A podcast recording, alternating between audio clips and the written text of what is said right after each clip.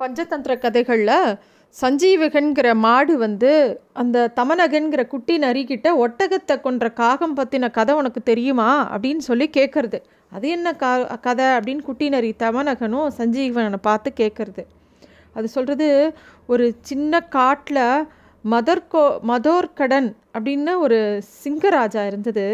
அதுக்கு வந்து மந்திரிகளாக நரி ஒரு புலி ஒரு காகம் மூணுத்தையும் தனக்கு மந்திரிகளாக வச்சுட்டு அதை அரசாட்சி பண்ணின்னு வந்தது. ஒரு நாள் அந்த காட்டு வழியாக ஒரு ஒட்டகம் வந்தது. அது தானாக விரும்பி அந்த காட்டுக்குள்ளே வரல. அதோட ஊரை விட்டு வேற எங்கேயோ போகிறதுக்கு பதிலாக காட்டுக்குள்ளே தெரியாமல் நுழைஞ்சுடுத்து.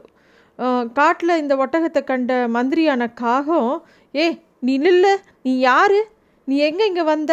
அப்படின்னு ரொம்ப அதிகாரமாக கேட்கறது அதை பார்த்த உடனே ஒட்டகம் ரொம்ப பயந்து போயிடுது ஒட்டகம் சொல்கிறது நான் வழி தவறி இங்கே வந்துட்டேன். என்னை காப்பாற்றுங்க நான் வேணும்னு வரல இந்த இடத்துக்கு அப்படின்னு சொல்கிறது சரி சரி கவலைப்படாத. உன்னை எங்கள் ராஜா கிட்ட கூட்டின்னு போகிறேன் அப்படின்னு சொன்ன காகம் அந்த ஓட்ட ஒட்டகத்தை சிங்கராஜா கிட்ட கூட்டின்னு போகிறது ஒட்டகத்தை பார்த்த சிங்கராஜா பயப்படாத. நான் உனக்கு இந்த காட்டிலேயே அடைக்கலம் கொடுக்குறேன். நீ வேற எங்கேயும் போக வேண்டாம். இந்த காட்டிலேயே இருந்துக்கோ. உனக்கு என்னோட மந்திரிகளில் ஒருவராக உன்னையும் நான் நியமிக்கிறேன். இனிமேல் உன்னோடைய பெயர் வந்து மந்தானகன் அப்படின்னு சொல்கிறது அந்த ராஜா.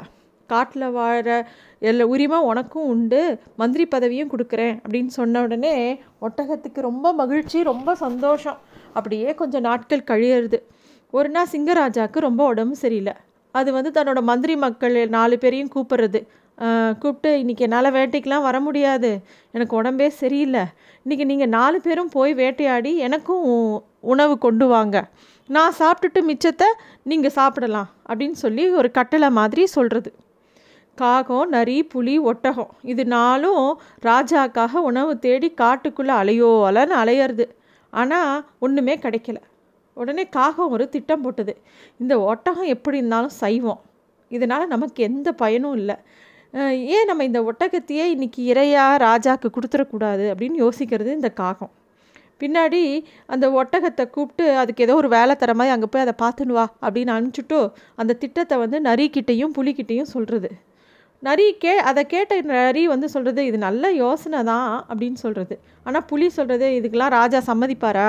கண்டிப்பாக மாட்டார் அப்படின்னோடனே நரி கேட்குறது ஏன் சம்மதிக்க மாட்டார்னோடனே அதுக்கு புலி சொல்கிறது நம்ம ராஜா அந்த ஒட்டகத்துக்கு அடைக்கலம் கொடுத்துருக்கார்.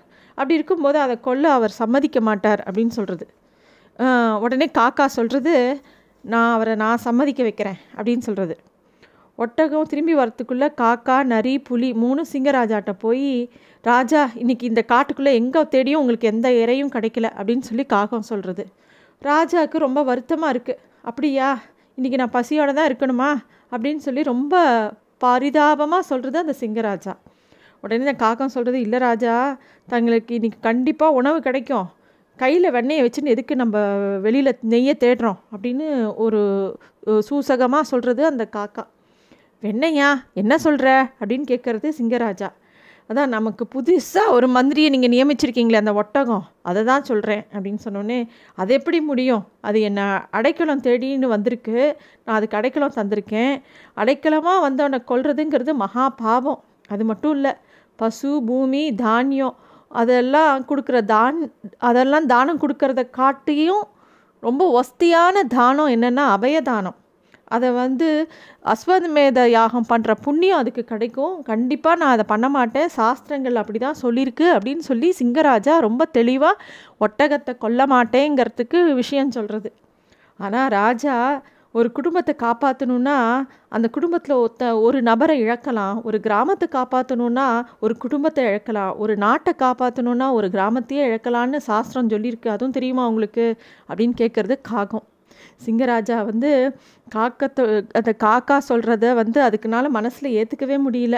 ஒட்டகத்தை கொள்றதுக்கு அது சம்மதிக்கவே இல்லை. ஆஹா மகாபாவம் மகாபாவம் இதெல்லாம் நான் பண்ண மாட்டேன் அப்படிங்கன்னு சிங்கராஜா சொல்கிறது உடனே காக்கா சொல்கிறது என்கிட்ட ஒரு திட்டம் இருக்குது நான் நீங்கள் சம்மதிச்சா நான் அதை செயல்படுத்துகிறேன் உங்களுக்கு நான் உணவும் தர முடியும் அப்படின்னு சொல்கிறது என்ன திட்டம்? அப்படின்னு சிங்கராஜா கேட்குறது இந்த ஒட்டகமே தானே வந்து என்னை கொன்று என்னை சாப்பிடுங்கோன்னு சொன்னால் ஒத்துப்பீங்களா? அப்படின்னு கேட்குறது அதை கேட்ட உடனே சிங்கராஜா ஒன்றும் பதில் சொல்லலை. அப்படியே யோசிச்சுட்டு சரி பார்க்கலாம் அப்படிங்கிற மாதிரி சொல்கிறது அப்போ வந்து இவங்கள தேடி அந்த இடத்துக்கு ஒட்டகமும் வந்துடுத்து. ஒட்டகம் கிட்டக்க வரதை பார்த்த உடனே தந்திரமாக இந்த காக்கா என்ன பண்ணுறது ராஜா இன்றைக்கி உங்களுக்கு எங்கேயுமே இற கிடைக்கல. நீங்கள் ரொம்ப பசியோடு இருக்கீங்க. என் இதை பார்த்துன்னு என்னால் சும்மா இருக்கவே முடியாது. அதனால் என்னை கொண்டு நீங்கள் உங்கள் பசியை போக்கிக்கோங்க அப்படின்னு சொல்லி பொய்யா அப்படியே அழற மாதிரி நடிக்கிறது. இதை பார்த்த உடனே சிங்கராஜா வந்து நீ வந்து இத்துணூண்டு இருக்க. நீ நீ சா உன்னை சாப்பிட்டா எனக்கு ஒரு வாய் பத்தாது. நீ எல்லாம் எனக்கு அதுக்கு சரிப்பட மாட்ட அப்படின்னு சொல்லிடுறது. இதை பார்த்தோன்னே நரி நடிக்கிறது. ராஜா அப்படின்னா நீங்கள் என்ன கொள்ளுங்க என்ன சாப்பிடுங்கோ? அப்படின்னு போலியாக அழறது. அதை பார்த்தோன்னே ராஜா வந்து நீ ரொம்ப சின்னவன். ஓ உன்னோட உடம்பும் என்னோட பசியை போக்காது அப்படின்னு சொல்கிறது உடனே புலி வந்து ராஜா என்ன கொல்லலாமே நீங்கள் அப்படின்னு நடிக்கிறது.